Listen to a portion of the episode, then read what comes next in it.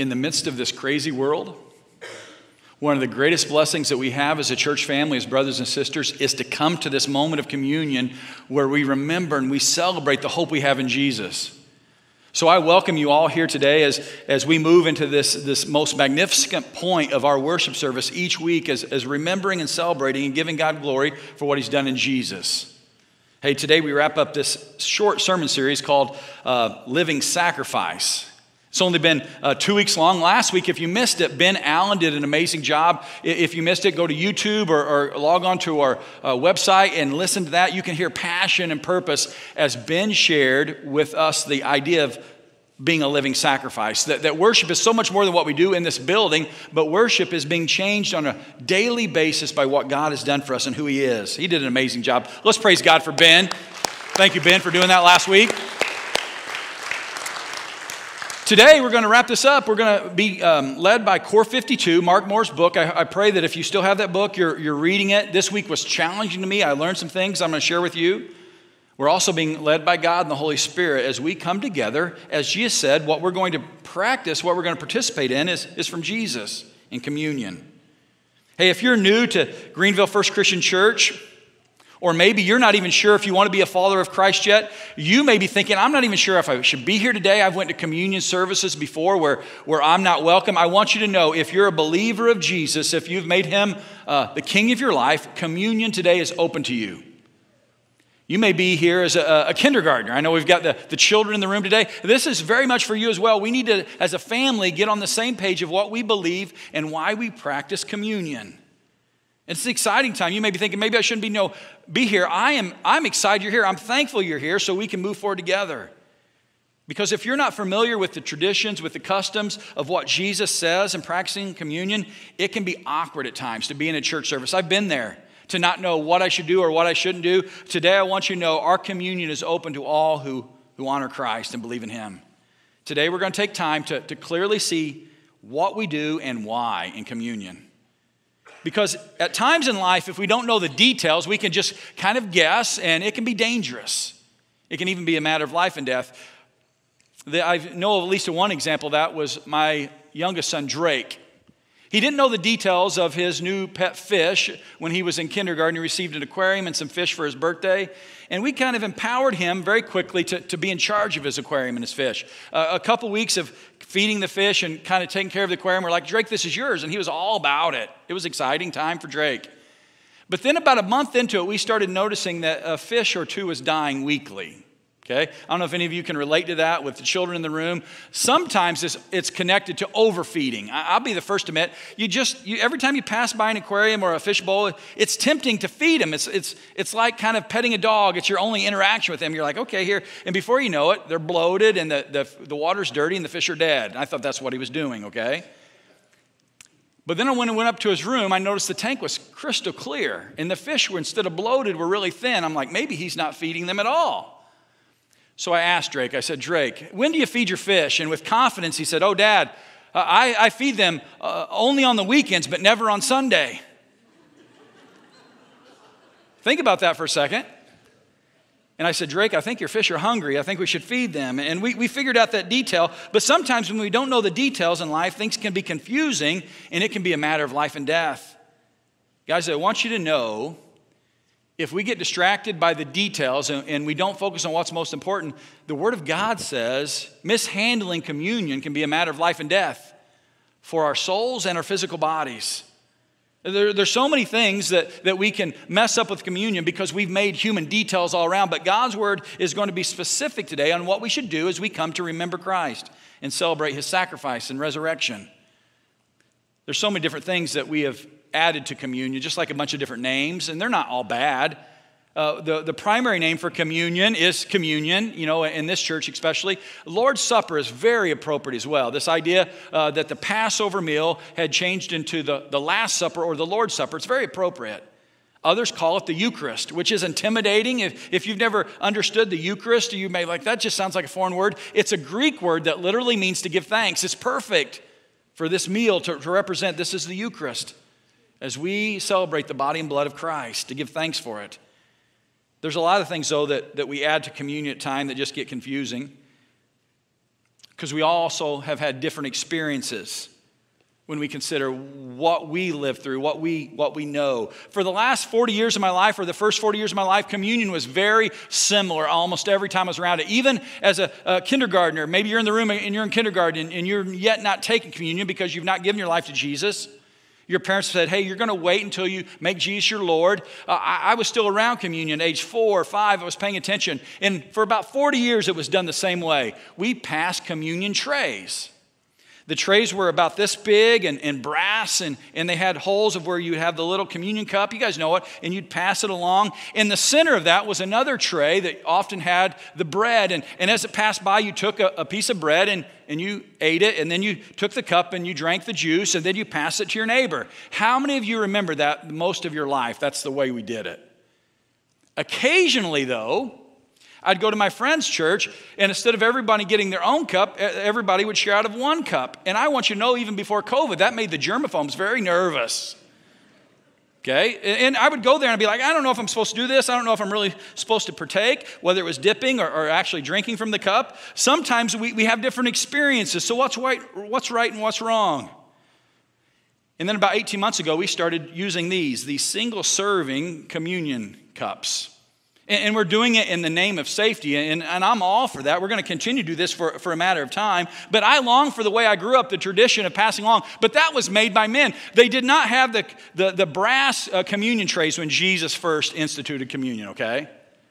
Nor did they have this. You might be asking, what's in here? That's a great question. What's in this? I don't know. I think underneath this uh, plastic is some low grade styrofoam, okay? And then underneath that is some like uh, snow cone grape juice that's kind of went awry. All right? But we know what it represents, so we're going to study that today. But we all have these different experiences. Some of you have understood lately that you believe you have to have some special training to open up this first, this first layer, or you have to be clergy to be able to enter into the contents. I want you to know, as a pastor, there's no special like pass that we get opening these up. There was one day I was up here early on and I was trying to be very serious. I never got into this during communion, okay? Just, it, it can happen. We have these traditions, we have these things that we hold to as, as serious to honor Christ. But I want you to know one of the things that, that we do is to continue to do it every week. And one of the, one of the things that we're going to share in is some form of bread that represents unleavened bread. This is, this is probably something very similar to what they originally would have shared with in the Passover meal. And this is bread without yeast. It, it has never risen, it, it was, it was uh, prepared quickly. And we also choose to use grape juice. And here's why. From as long as I know, that well before me, that the church, our church movement, has chosen to use non alcoholic juice because we do not want to be a stumbling block for anyone who's committed to not partake in alcohol. And it also allows, if your kindergartner believes in uh, Lord Jesus as their Savior, it's not confusing that they're able to drink alcohol at church. That could really be confusing for their minds. So we use grape juice, and that's why. But what we use or what we don't use is not nearly as important as the why and what we do with it.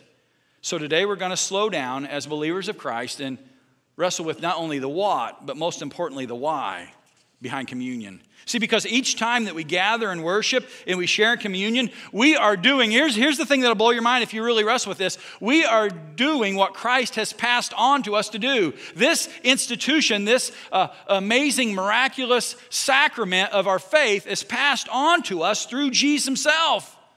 And that's why it has the highest regard among our family, this church. It passed on to us by the Apostle Paul. Turn with me in your Bibles to 1 Corinthians chapter 11. We see Paul passing on to us here the instructions that came from Jesus himself. Paul is writing here the church in Corinth. And the reason he wrote this letter to the church in Corinth and focused on communion for a while is they messed it up. It had only been roughly 25 years prior that he had the Last Supper with his 12 disciples, and he instituted communion as we know it the Eucharist. And in less than 25 years, the church, which is not surprising, humans began to make a mess out of communion. They made a mess of this meal. And the, tidbits of the details there was a group that would kind of gather together for worship in homes, and they would gather with their closest, closest of friends, oftentimes in a wealthy person's house, and they would keep the people on the outside of their relationships outside the house. And while they would have a feast, the other people outside the house would go hungry. And Paul says, You're divided. Some of you are even parting so much you're becoming drunk on the wine and you forgot about your, your person outside that you've invited, but you haven't made a place at the table. 25 years into this, the church had made a mess of it and they were divided. So here's what Paul says 1 Corinthians chapter 11, verse 23. He says, For I received from the Lord and pass on to you. The Lord Jesus, on the night he was betrayed, took bread, and when he had given thanks, he broke and said, This is my body, which is for you. Do this in remembrance of me. In the same way, after supper, he took the cup, saying, This cup is a new covenant in my blood. Do this whenever you drink it in remembrance of me. Think about it. When Jesus took the bread during that, that Passover meal and he, he held it up and he says, This is my body broken for you.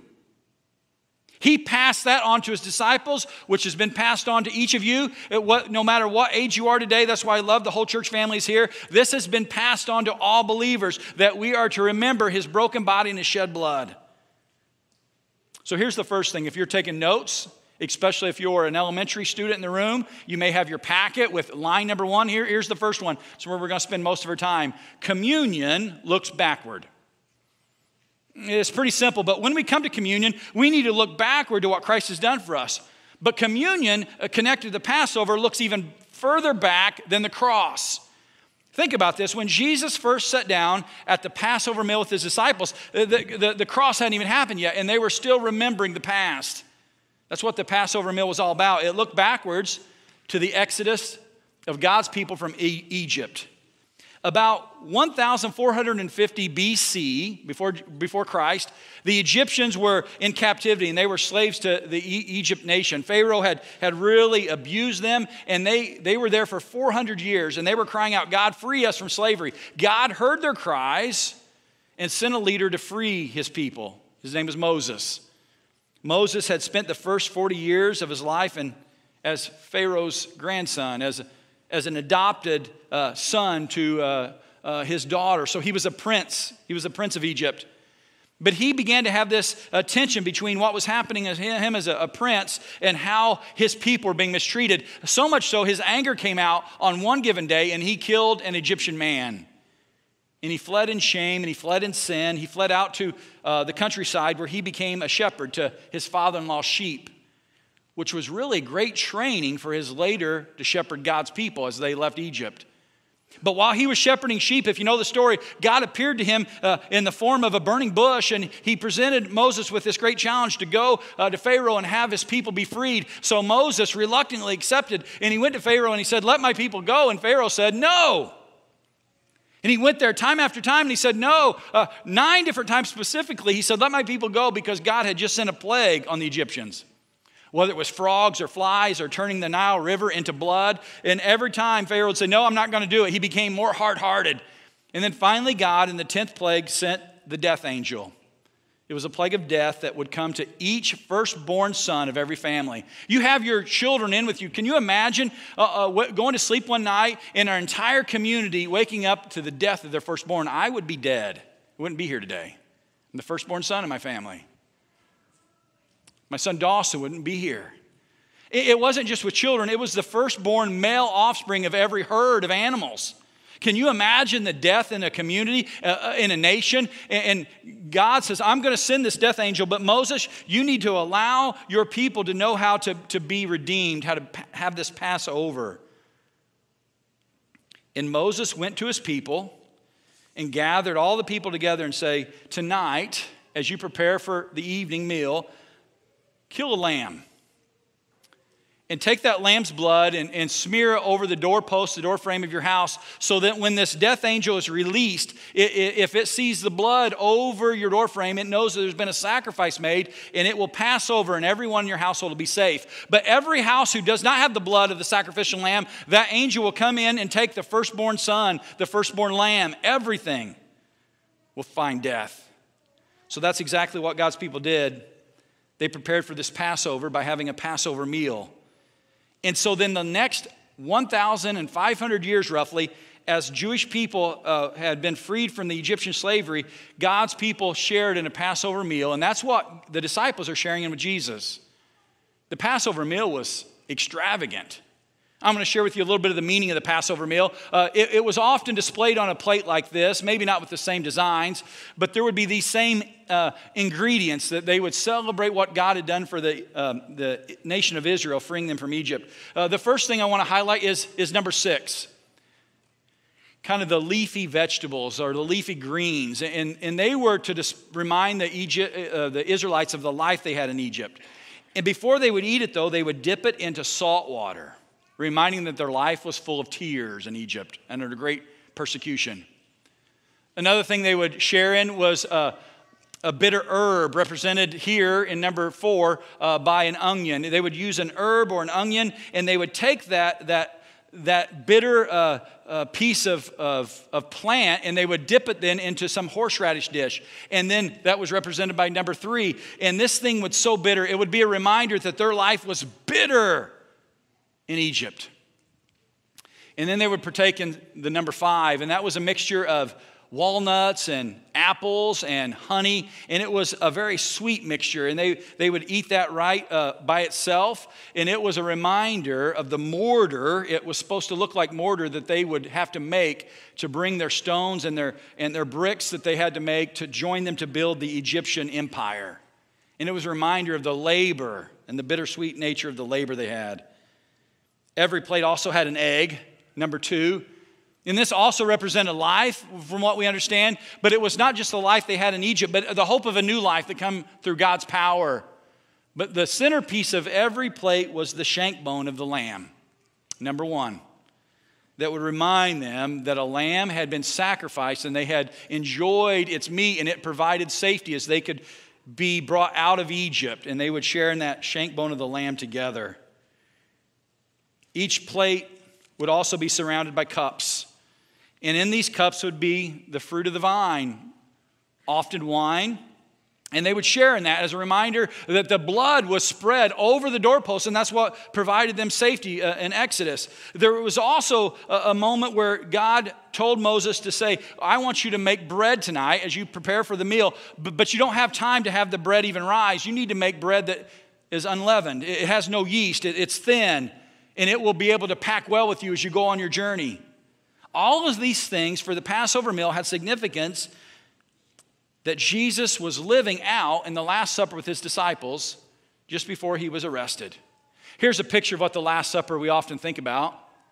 You can see many of the elements there at this Seder meal, this, this Passover meal. And Jesus going through all the details of this. This is not probably what it looks like, though. This next picture probably represents maybe what it would more look like. Reclining at a low table, they would have had all the elements there. You can see the onion. Uh, it's a strange thing to have next to the grapes there. But, but it was a reminder of all these things they went through. And can you imagine being at the table of Jesus at the Passover meal, and he gets to the point where they are sharing in the bread and he says, This bread is me. He, he, he, says, after all this time, he says, This is my body, which is broken for you. And then he takes the cup. He says, uh, this, is, this is my blood, which is going to be shed for you. This was radical. In the middle of this meal that looked backwards some 1,500 years, Jesus, stepping into time, says, This is all pointing to me. And when you partake of this in the future, remember me. Powerful, radical. It has been going the same way for uh, 1,500 years. And Jesus says, this is, this is changing tonight because of what I'm about to do in the future. God is always in the business of redeeming his people. Jesus said something similar radically about 200 years before. Remember the story where Jesus fed 5,000 men? He, he did it with just a, a, few fish and a few pieces of bread, and 5,000 men plus women and children were fed. Their stomachs were full. Uh, the next day, the Bible says those same people and more came to Jesus, and they were wanting their bellies to be full again, and Jesus saw through them. He basically says, Hey, you want your bellies to be full again, but you need to feed your soul, just not your stomachs. And here's what he says in John 6 Jesus said to them, Truly, truly, I say to you, unless you eat the flesh of the Son of Man and drink his blood, you have no life in you. That's radical. You got these 10, 15,000 people wanting to be fed, and Jesus says, Unless you eat my flesh, unless you drink my blood, you have no life. And you know what they said? See you later. You're crazy. We're not cannibals. Jesus already knew, though, as he's ministering two years before he goes across, he knows that his blood is going to be shed and his body is going to be offered as a sacrifice. And those that don't partake in it have no life. I want you to know the same is true of us today. Unless we realize that it's his body and his blood that make a path for redemption, there is no life for you. You must consume that and own that and know that. Jesus knew it uh, from the beginning, and especially as he shared it with those 5,000 people, and they said, No, thank you. Here's the first thing communion helps us look backwards. Here's point number two, though communion also looks forward. Look back to the text, chapter 11, verse 26. Paul writes, For whenever you eat this bread and drink this cup, you proclaim the Lord's death until he comes. Here's the cool part. When, when, we have this moment in a minute, when we are sharing in communion, we are looking and proclaiming the future until He comes. Think about it. We have been share, uh, really sharing in the Passover meal or the Lord's Supper in some way for 4,000 years. How much longer are we going to do it? Until He comes. I do not know if it's another 4,000 years or another four minutes. We may not even get to it today. That, that, that would be a radical thought. But until he comes, every Sunday, uh, Christians around the world are going to celebrate and proclaim his death until he comes again, period. That is one of the reasons, and you can listen on the internet and hear it from my mouth today. We are going to be very uh, committed to continuing to gather no matter what happens in the world because the church needs to be doing this until Jesus comes back. We are going to continue to gather in our homes in this place as brothers and sisters in Christ, celebrating and committed to honoring and remembering that Jesus died so we could live. How long? Until he comes. Look what it says in, in Luke chapter 22. And he said to them, I have eagerly desired to eat this Passover with you before I suffer. For I tell you, I will not eat it again until it finds fulfillment in the kingdom of God.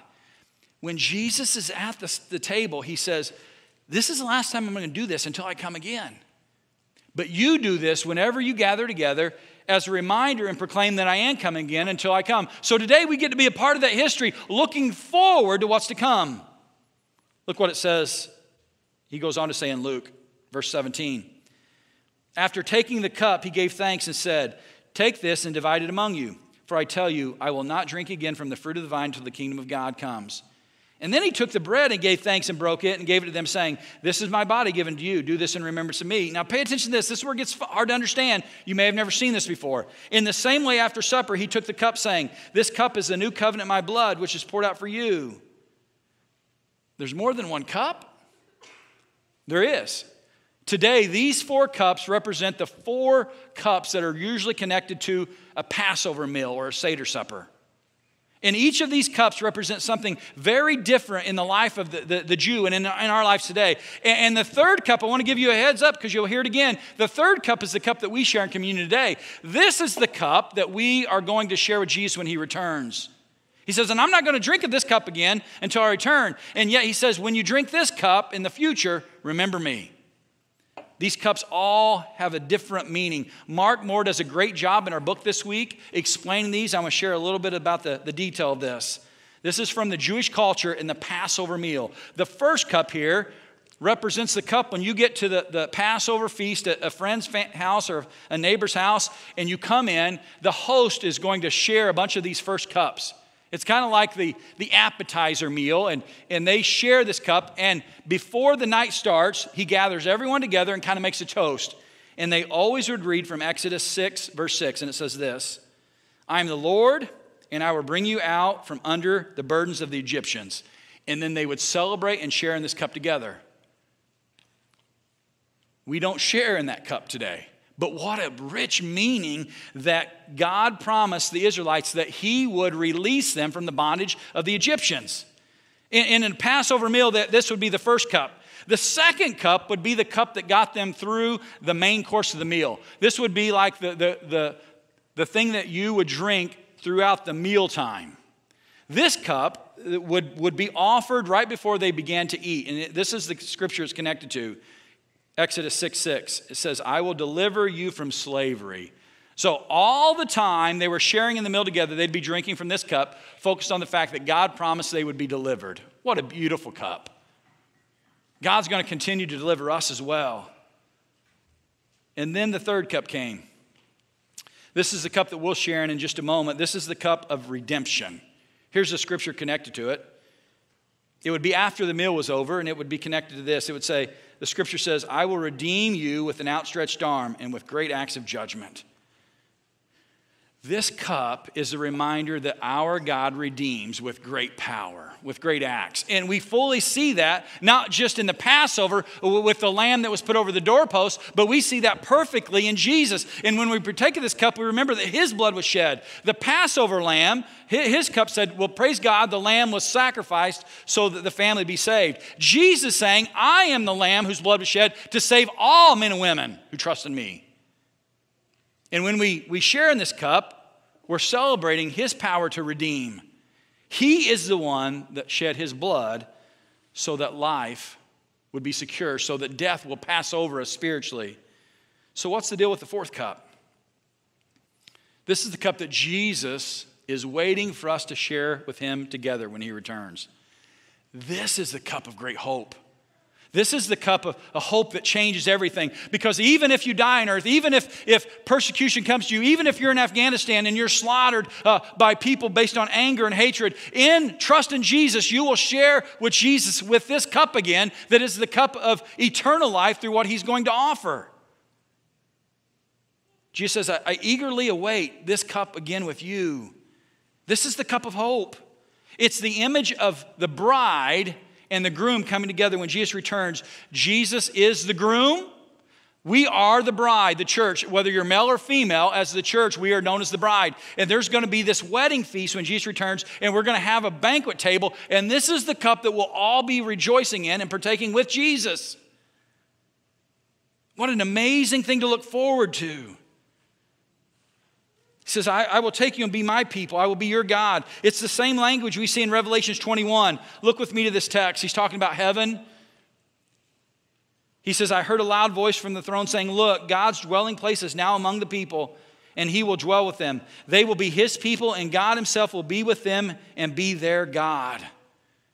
There's going to be a day when Christ returns and we're going to be with him forever. And the Bible says he'll wipe every tear from our eye. There'll be no more sickness, there'll be no more pain, there'll be no more death. And that is what we look forward to being with him forever. And we have got to continue to look forward to that. We can do that every time we share communion.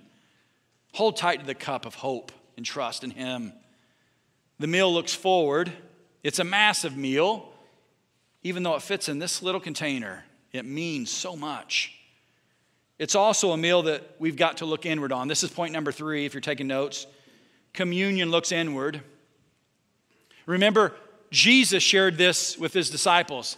He passed it on to Paul. Paul has passed it on to us. Today, for some of you, I'm passing on to you for the first time. I can remember when my dad passed on the meaning of communion to me.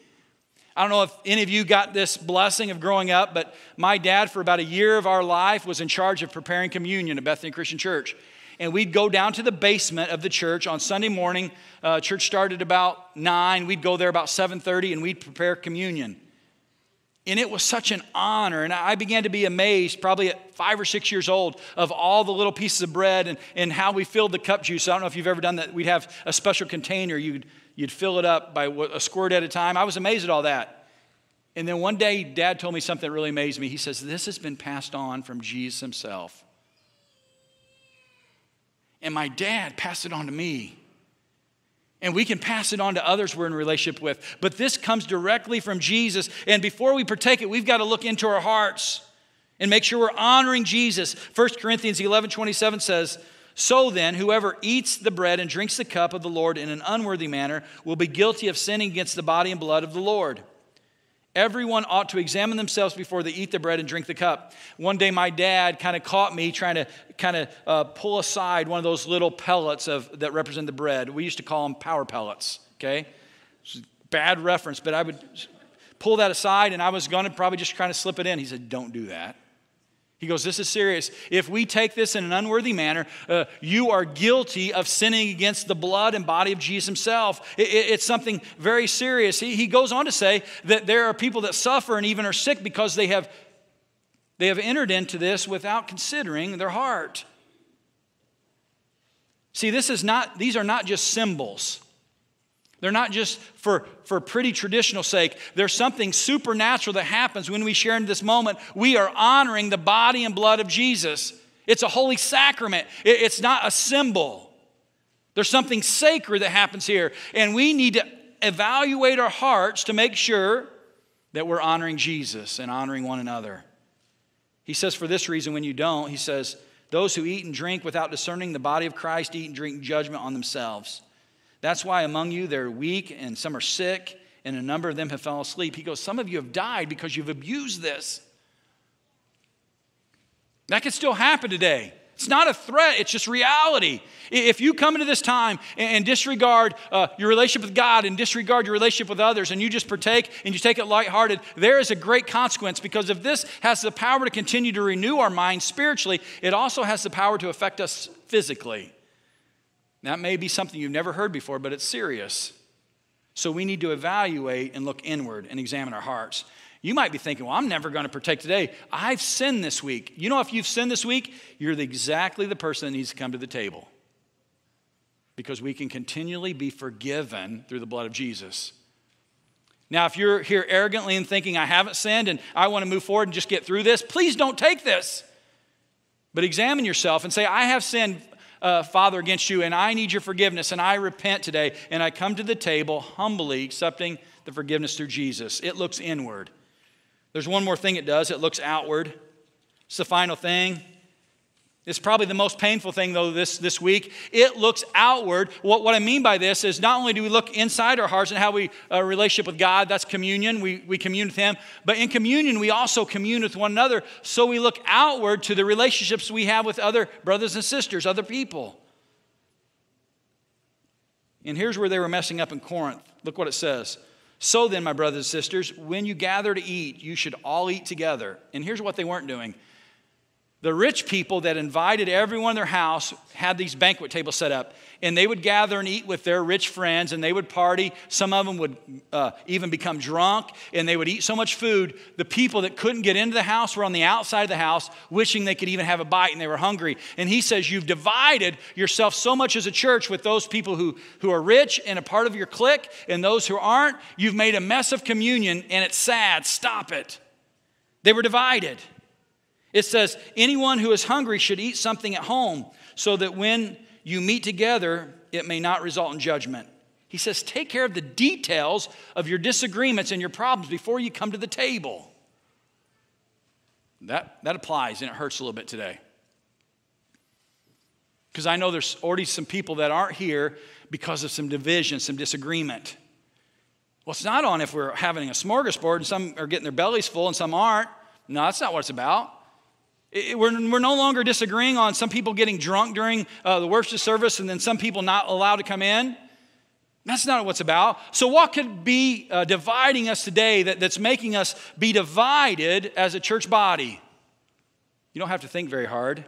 Things like masks and vaccines, that we become so divided on personal opinions. And I want you to know there is space for personal opinions. But when we come to the table, what Paul would be saying, leave all of that behind and focus on Christ and Him only, crucified, risen, and coming again. Shame on us when we come to the table and we're trying to think if our neighbor's mad at us because we didn't agree with them about some opinion of the week. Guys, I look at this text and it hurts me to think that a church was divided over a meal some 2,000 years ago.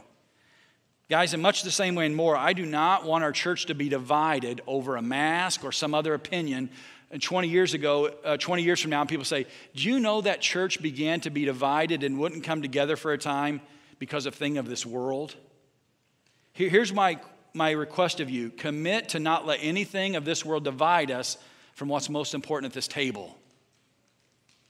And then work on our disagreements outside of this moment. Those of you at home, I, I encourage you to continue to, to share with us in this. Those that are here and will continue to be here no matter what, continue though to offer grace to one another in our differing opinions, but know that this is what unites us. And when we mess this up, it'll cost us spiritually and physically. So commit to let nothing divide us of this world. I wonder what's dividing you today. Maybe from your husband or your wife, your children, maybe from another brother, sister in Christ. We're going to go to a time of, of decision and challenge and commitment. And we're going to sing a song of decision. Here's my greatest challenge. I really pray that not all of us are singing. Here's what I mean by that. There's other things you can do during this time. I would encourage some of you to pray. Maybe pray with your spouse. Say, honey, uh, let's just pray together. Let's be more united before we take communion. You may need to go to someone across the room and say, you know, I know uh, that we kind of had an argument earlier this week, and I want to make things right in unity between you and I before I go to communion. So you may need to move during this time. Some of you may need to come to the altar and pray for forgiveness because you've been creating division based on your opinion a lot lately. Some of you may need to leave, and I'm okay with that. The preacher said you can leave the service even before it's over. Here's why there may be somebody you're in a great war with, a great divide, and you need to go and be, be uh, healed with that relationship before you move into communion today. Take a communion with you and share in communion with us outside of this time, but get right with someone first. Or maybe just need to pray with your family. A lot of your families are here in the room today. It'd be beautiful to see a mom and a dad bring their children together and you pray over communion before we partake together. If none of that connects with you, you can sing. And we can prepare our hearts and look inward, look backwards, look forwards, look inward, and look outward. And let's celebrate Christ together. Let's pray. Father in heaven, lead us to move today to take care of relationships that are divided, that are hurt, so we can more appropriately honor, remember, and proclaim Christ's death until he returns. We thank you for the, the body that has been broken and the blood that's been shed that we can share in. Father, give this church confidence to move right now, to offer some healing, to offer some restoration, so we can truly commune with you today. In your son's name we pray. Amen.